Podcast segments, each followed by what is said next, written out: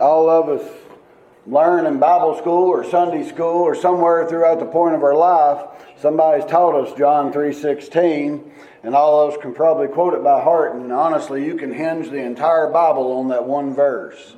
Uh, as hard as that is to, to fathom, uh, uh, you could honestly do it. Well, you could also hinge the whole Bible on, on that one little song we just sung, Jesus Loves Me.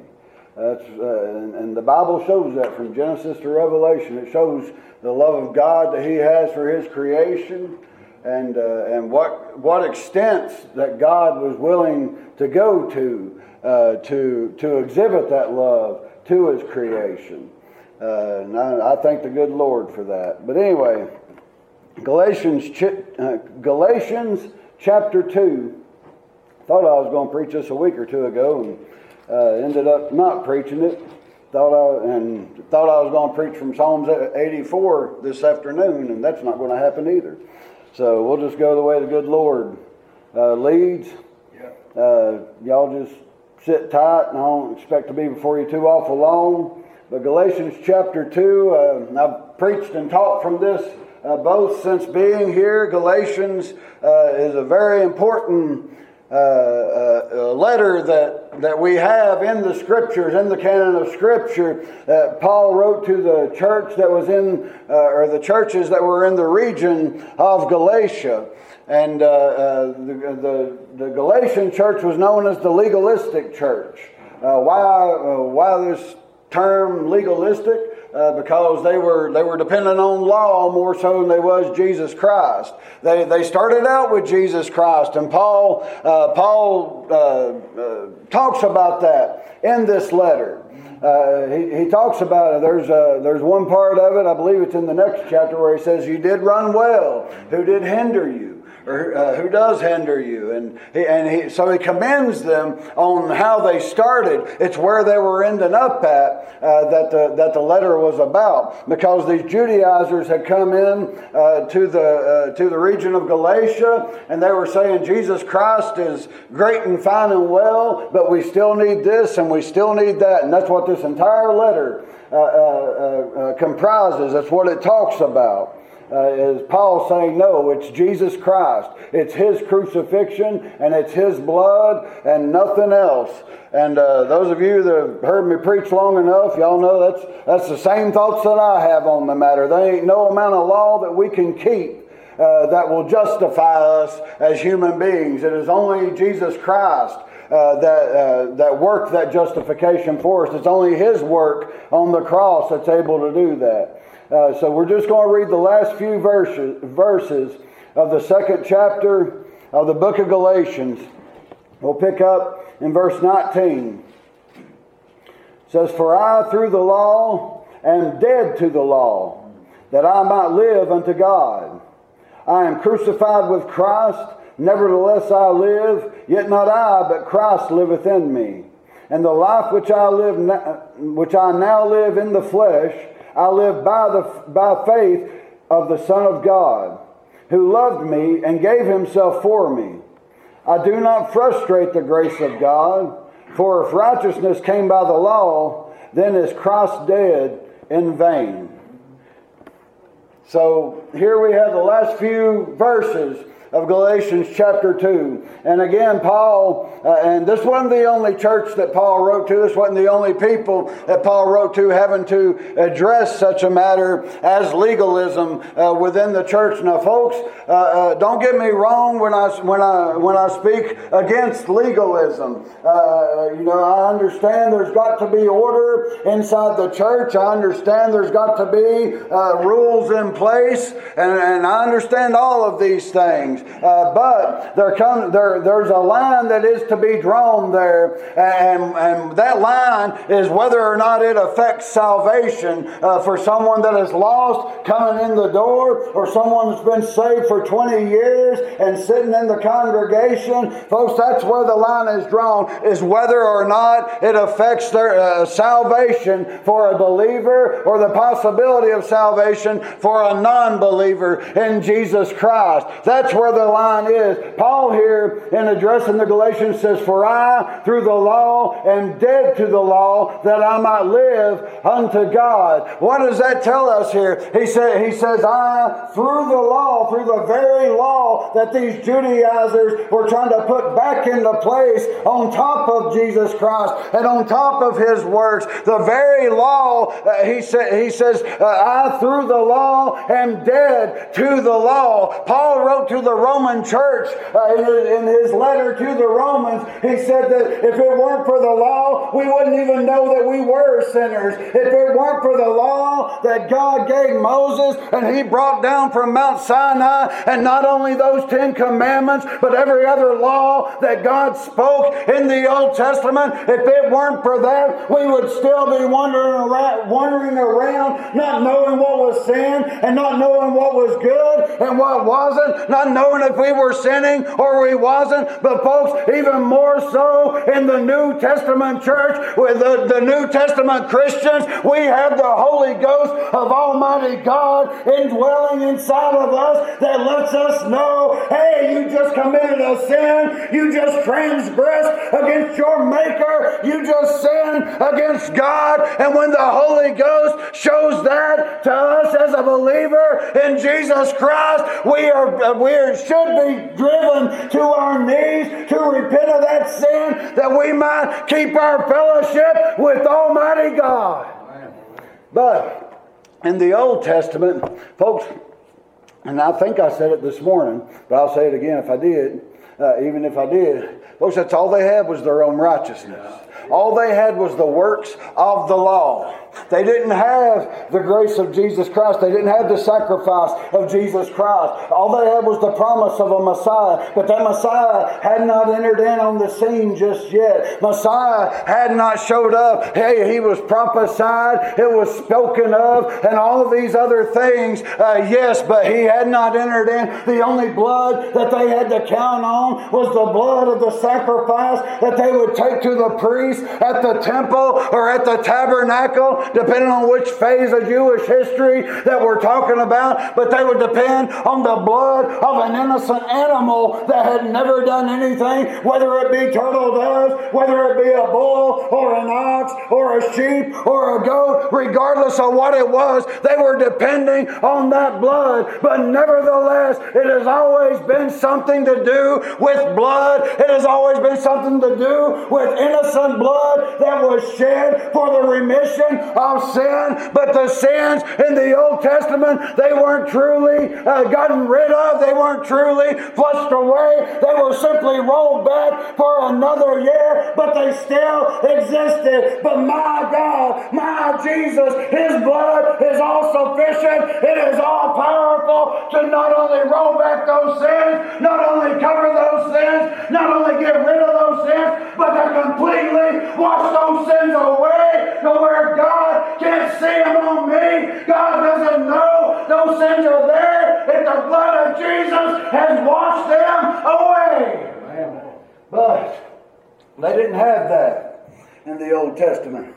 All they had, they had priests. They had the sons of Aaron. They had those, those men that would do the service work in the temple. You would bring the sacrifice, whatever that sacrifice was, bring the sacrifice, and it depended on uh, what you were, uh, what you had done as to what the sacrifice was. Folks, that's another, that's another big advantage us being New Testament Christians. It doesn't matter what we done. We didn't have one sacrifice for this sin and a different sacrifice for for that sin. One sacrifice, one perfect sacrifice, one flawless sacrifice was sufficient to wash away every sin I have ever committed, every sin that you have ever committed. One sacrifice was sufficient to do that not only for me and for you, but for an entire world of people that only seek it, only want it, that God elects, that God calls out and says, You have sinned against me, but I can do something about that. One man was able to do that with his life and with his blood, and that man was not Paul, it wasn't Peter, it wasn't Moses, it was the man, Jesus Christ. Hallelujah. That's my Jesus. I love him. For I, through the law, am dead to the law. Read that again. I, through the law, am dead to the law. I am dead to the law. But, folks, that is only if I am inside of Christ Jesus. That is only if I am a born again Christian that I am dead to the law. Romans chapter 8 and verse 1 says that there is now, therefore, no condemnation to those that are in Christ Jesus. Folks, there's condemnation to the world, there's condemnation to the unrepentant sinners, there's condemnation to the mockers of God, there's condemnation to all of these people, but to those that are in Christ Jesus, Paul said, and the Word of God says, there is therefore now no condemnation to those that are in Christ Jesus. Praise God, amen, and hallelujah. Through the law, I am dead to the law, but I am crucified with Christ. What does that mean? Hey, that old man, he was nailed to the cross there at Calvary. Now the new man is alive and well living inside of me. Amen. I'm crucified with Christ, nevertheless I live. Yet not I, but Christ liveth in me. Yet not I, not this guy. I've used the example before. There's any number of people, and it could happen to you too. So don't look at me like I'm lower than you. We're all on the same level. Praise God, the ground's level at the foot of the cross. Oh, There's any number of people I grew up with I went on through my 20s, on into my early 30s. I could walk through that back door and say, Spencer, I used to party with you. You used to do this, and you used to do that. Boy, we had some good times together, running around doing this and that, and that and this. Any number of people could say that. But, folks, that was the old man that they're talking about. They wouldn't be lying if they came through those doors and said that. But, folks, that's in the past. That's in those sins that have been washed away that God doesn't remember. Hey, if God has any memory, has any recollection of those sins, it's because I am the very one that's reminded him of them. It's because I am the very one that sought repentance over and over, that has sought forgiveness and mercy over and over for those sins. Hey, my God will not hold that same sin against me once I've repented. God has forgotten it. God has forgiven. God says, move on. Move on in the newness of life. Move on on in that new man. Move on with that new man living in you. Amen. Hallelujah. Folks, we let ourselves get bogged down.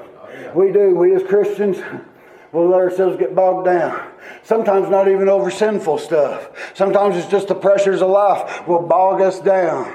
They will, they'll, they'll, they'll drag us down unbelievably. We can't allow that to happen, though. And folks, as Christians, as believers, and I'm as guilty of it as anybody, but as Christians and believers, we we shouldn't be able to do that. God is all powerful and God is all sufficient to meet every need that we have. So when something is dwelling on our mind, when, when something is weighing us down on our shoulders or weighing down our heart, hey, we can take that something, no matter what it is. We can go to God, and the only reason we can go to God is because that new man lives in me, because Jesus Christ lives in me. I can't go to him on my own no more than the Jew can make it to God on their own without the help of a priest. I cannot go to God without the help of the high priest, Jesus Christ. But I've got that high priest, and I don't use him nearly as much as I should. None of us do. Shame on us. Shame on every one of us. Hey, folks, that's the most useful tool we got prayer. That's the most useful and, and underused tool in any Christ, Christian's arsenal or toolbox is prayer. But, but we fail to do it. Why? Because we're human. Because we always think, hey, I can handle this. I can do this all on my own. I don't need the help of this one or that one. I ain't saying we directly think these things but that's what's in our mind. And folks, the truth be truth be known, if we boil that down, pride will be floating there on the top. It's our own pride that makes us think that way. It's our own pride that gets us in those situations. But he says, I'm crucified with Christ. Nevertheless, I live, yet not I, but Christ liveth in me. The life which I now live in the flesh, I live by the faith of the Son of God. Folks, where has he gone from here? He's gone from saying, through the law, I am dead to the law. Through the very law that was given, I am dead to that law. That doesn't mean I've got permission to go out here and commit every sin in the book and then some. He is saying that law cannot save me. That law, I'm not depending on it to save me. I'm not. De- I wasn't dependent on it certainly before I was saved, and since I've been saved, I have not depended on keeping the law to save me. It is Jesus Christ and Him crucified and His shed blood and His current intercession for me at the right hand of God. That is what saves me. That is what keeps me saved and nothing else. It is all Jesus.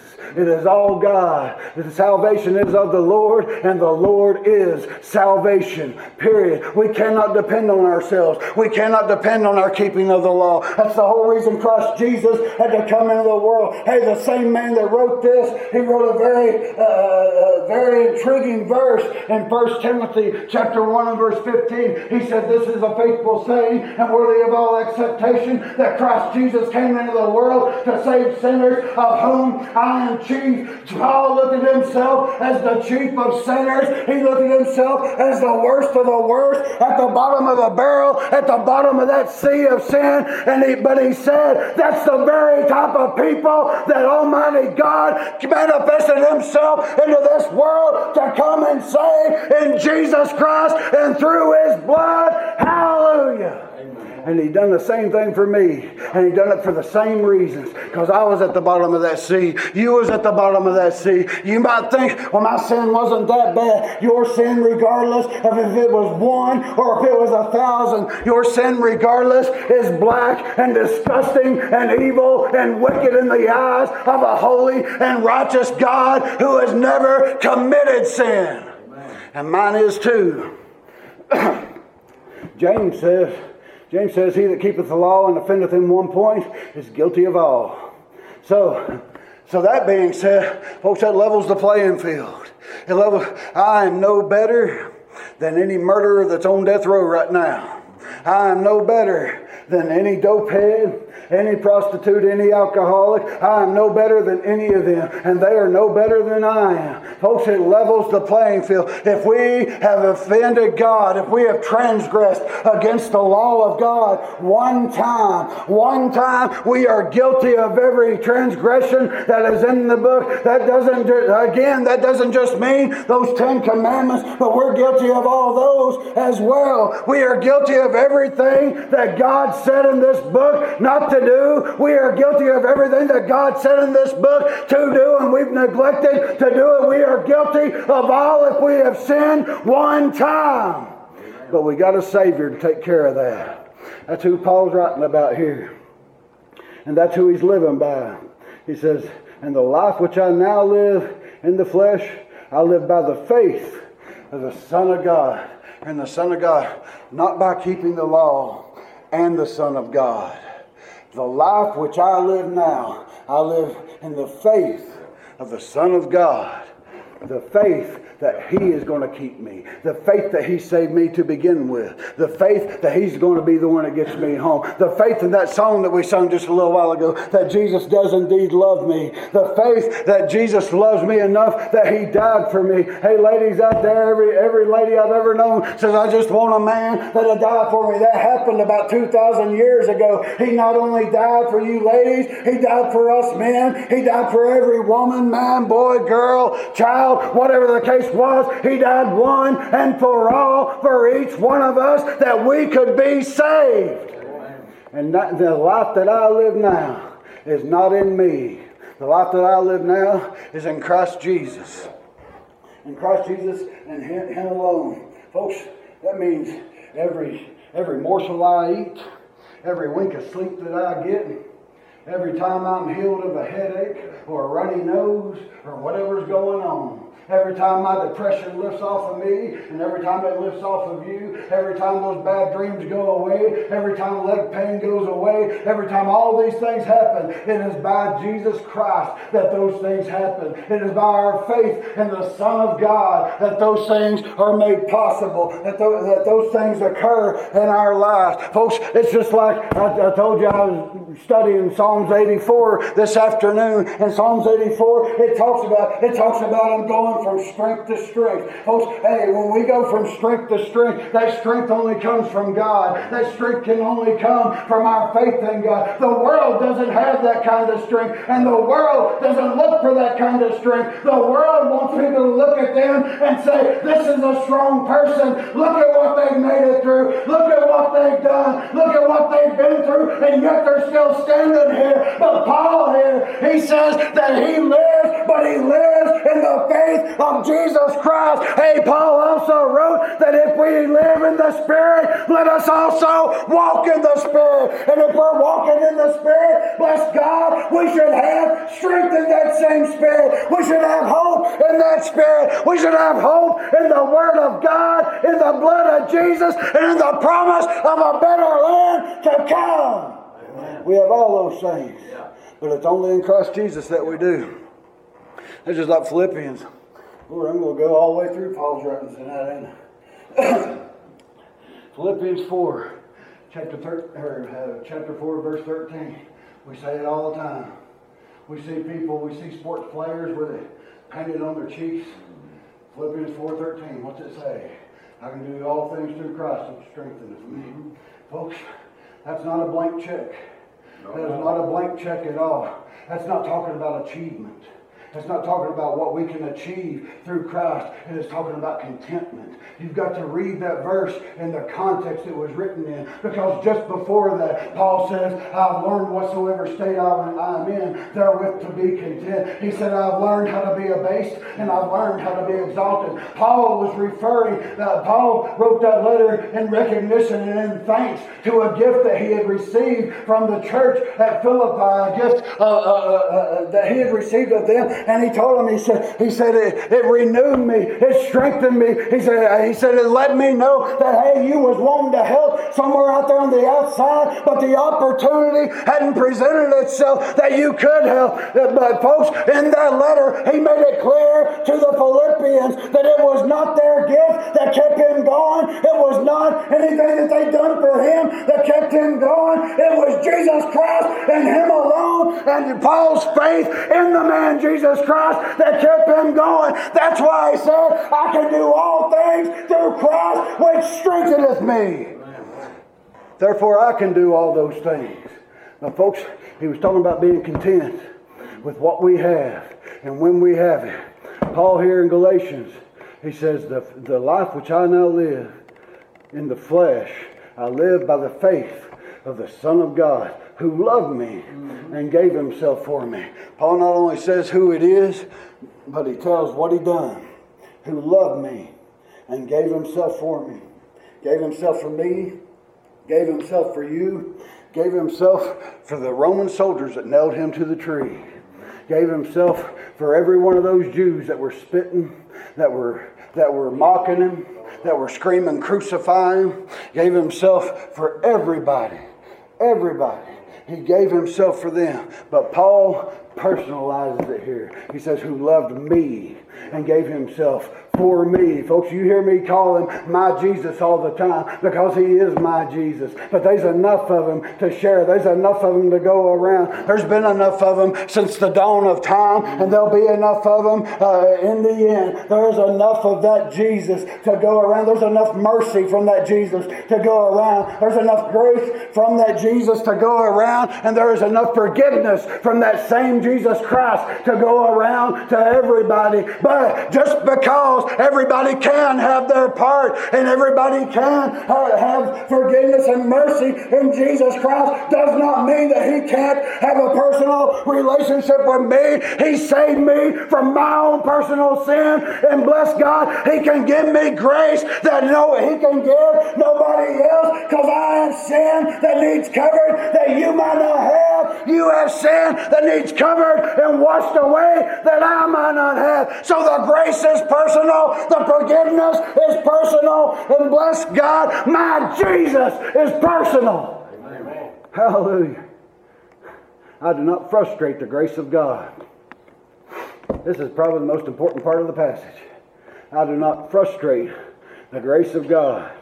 If righteousness come by the law, then Christ is dead in vain. What he's saying, if we look for forgiveness, if we look for contentment, if we look for strength, if we look for mercy, if we look for anything from God inside the law, we will not find it. It can't be found. No. Not in the law. Folks, that law done nothing but show the world just how wretched and just how condemned and just how evil we are as human beings, just how sin filled we are as human beings. That's all the law did. Paul says, I do not frustrate the grace of God. For if righteousness come by the law, then Christ is dead in vain, folks. We cannot look to the law for forgiveness and we cannot look to the law for mercy because hey, don't, don't take my word for it. Go to the book of Leviticus, read some of those laws. Go over to Exodus, go through Numbers, go through Deuteronomy at the warnings that Almighty God gives to the second generation of Jews that was about to go into the Canaan land. Look at those warnings. Hey, he says, hey, if you do these things, I'll bless you. But if you don't do these things, there'll be a curse on you. You won't be able to grow anything in your own land. And if you do, I'm going to send somebody else in to eat it. I'll send someone else in to harvest it. I'll put you in bondage underneath someone else. You will be cursed. That's what the law does. It curses us. And it's a curse straight from God. But Christ, what's the scripture say? It says, if any man, I'm sorry, it says that if we be free in Christ, then are we free indeed. Are we free indeed, folks? The law did not free us, never had the power to free us, and it won't have the power to free us. Only Jesus Christ can make us free. Only He can free us from the bondage of sin. Only He can free us from these things. I do not frustrate the grace of God. Folks, that that tells me that those times in my very young Christian life when I would go to God begging for forgiveness for things that He had already forgiven me for at the point of salvation, I would go to God with a guilty feeling. I'd go to God and say, How could you forgive this? And how could you forgive this? And then I remember what I'd done 20 years ago. I remember what I'd done 15 years ago. Oh God, I want to make sure these things are out of the way. I want to make sure that we're good. I want to make sure that I'm on that way to, uh, to the home that you promised me. Jesus Christ is the answer to every one of those questions. Therefore, I will not and cannot and shall not frustrate the grace of God. We'll go to God and try to deal with them, try to barter with them. you can't do it. God, God's not that kind of man. I've, I've heard it preached that God's a businessman. Folks, I can't find that in Scripture. I can't find that. In fact, the scripture gives stern warning against making bargains with God, yeah. against, against making vows with God. I suggest you not do it. I suggest that I not do it. Because if you're going to do that, you better very well keep that vow. There's a man over in the book of Judges named Jephthah. Most people ain't heard of him. The only time you read about him in the New Testament is in the book of Hebrews. But folks, it's in Hebrews chapter 11, that great faith chapter, where it's talking about the heroes of faith. That man Jephthah, he went out to battle. First of all, he was a he was a loner. He was an outcast because he was a bastard. Because uh, uh, because he, he didn't know. He, uh, he knew who his daddy was, but his mama was his mama was a prostitute, I believe it was. But either way, either way, he was an outcast because of that. Yeah. And his siblings threw him off to the side. Said, We don't want nothing to do with you. So he went out. It was kind of like the story of David. They went out and got a bunch of misfits together, and they dwelt together outside of that land. Well, time come, somebody come to attack them. I can't remember exactly who, but somebody come to attack them folks. They said, run and get Jephthah. Run and get him. So Jephthah, he makes a deal with them, with the people. He says, if I do this, will I be your ruler? Will I be your king? So he beseeches God. He says, God, if you deliver this enemy into my hand, if you deliver him into my hand, Whatever the first thing that meets me when I get back home, I will offer up to you. I'll offer up to you. Jephthah goes out. God delivers the enemy into his hand. Jephthah goes home. Who meets him? His only daughter. She was the first one out the gate. She was the first one out to meet him. He done made that vow to God. Yeah. He had already made that vow to God. Now, folks, it's, it's, it's been argued for, I'm sure, centuries. Did Jephthah offer her up as a sacrifice? Listen, Jephthah was a Jew. Jephthah knew the law. Jephthah knew that God would be displeased with killing one of our own children. So I don't think that he did. Personally, personally.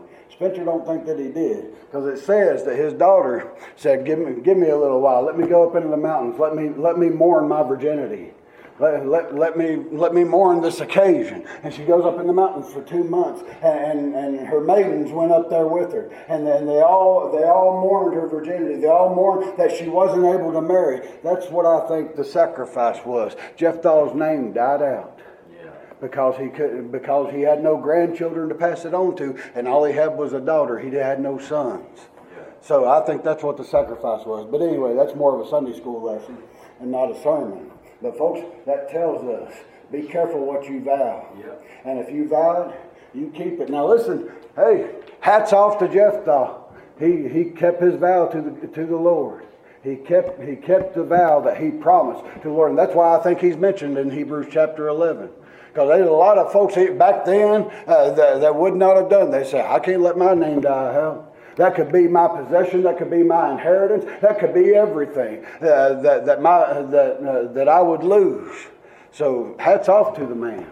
But if we keep a vow, or if we make a vow to God, we better keep it. But folks, listen, grace. Uh, how is grace defined more often than not? The unmerited favor of Almighty God.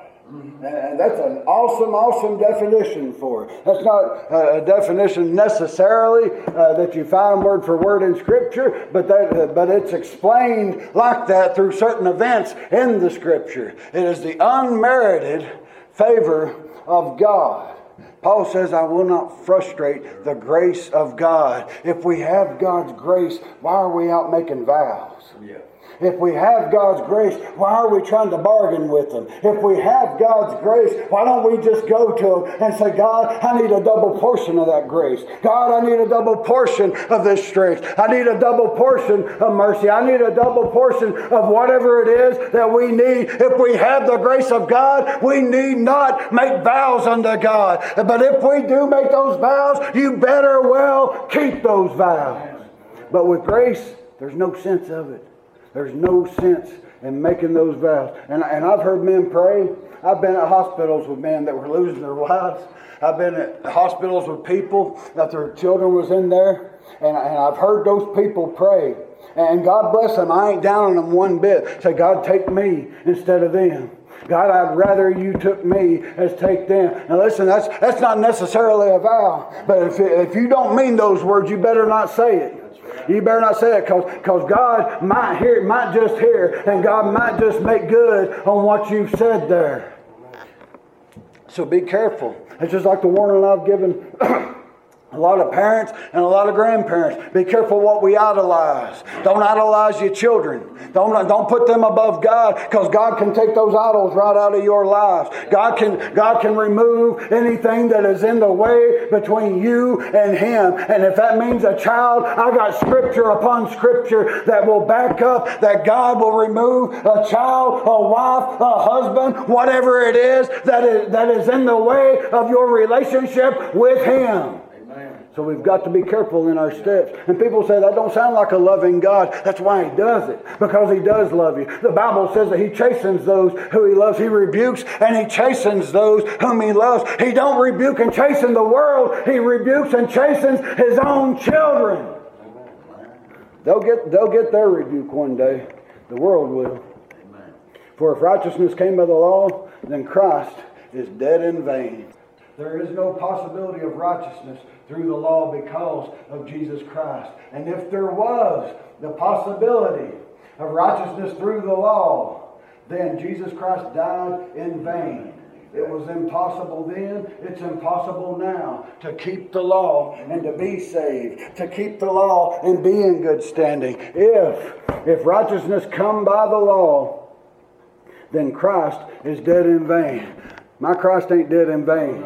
My Christ died to save me because I could not save myself, because I could not keep that law. He was the only one that ever strode this earth that was able to perfectly keep the law. I know there's a lot of folks out there that, that like to argue over God's sovereignty and God's free will. But I tell you now, the free will was exhibited in the garden and it's been exhibited ever since. God put Adam and Eve in there. He said, Don't touch of this particular fruit from this particular tree. He gave them a choice to do so. He gave them the free will to choose to do it or to not do it, and they chose to do it. Now, folks, that's not to discount the sovereignty of God. Because God is all sovereign. God runs this universe. God runs the lost people's lives just like He runs the lives of His own children. And there's all kinds of scripture in the Bible where he's using pagan kings, pagan people. He uses heathens from the outside country. He does all these things, but it is God working those things from the, uh, from the outside. Just, just like uh, uh, uh, where the Bible it tells us to pray for our leaders, pray for pray for nations, pray for Israel. Folks, I don't care who is the president of Israel. The Scripture says we should be praying for that nation. We should pray for our own nation. I don't care if you love Trump or hate Trump's guts. I don't care if you loved Obama or hated Obama. The Bible doesn't say pray for your leaders if you like them. The Bible says to pray for your leaders. And folks, it was hard for me to pray for a couple of presidents that we've had, but nevertheless, I had to do it. And I should have had a want to do it. And I did have a want to do it. But boy, if it ain't hard, it ain't no different than the scripture that says, love your neighbor. Love thy neighbor as thyself. It's hard to love some people. It is. It's I, and know what? I, I know, I know beyond shadow of doubt. It, some people say that about me. It's hard to love Spencer.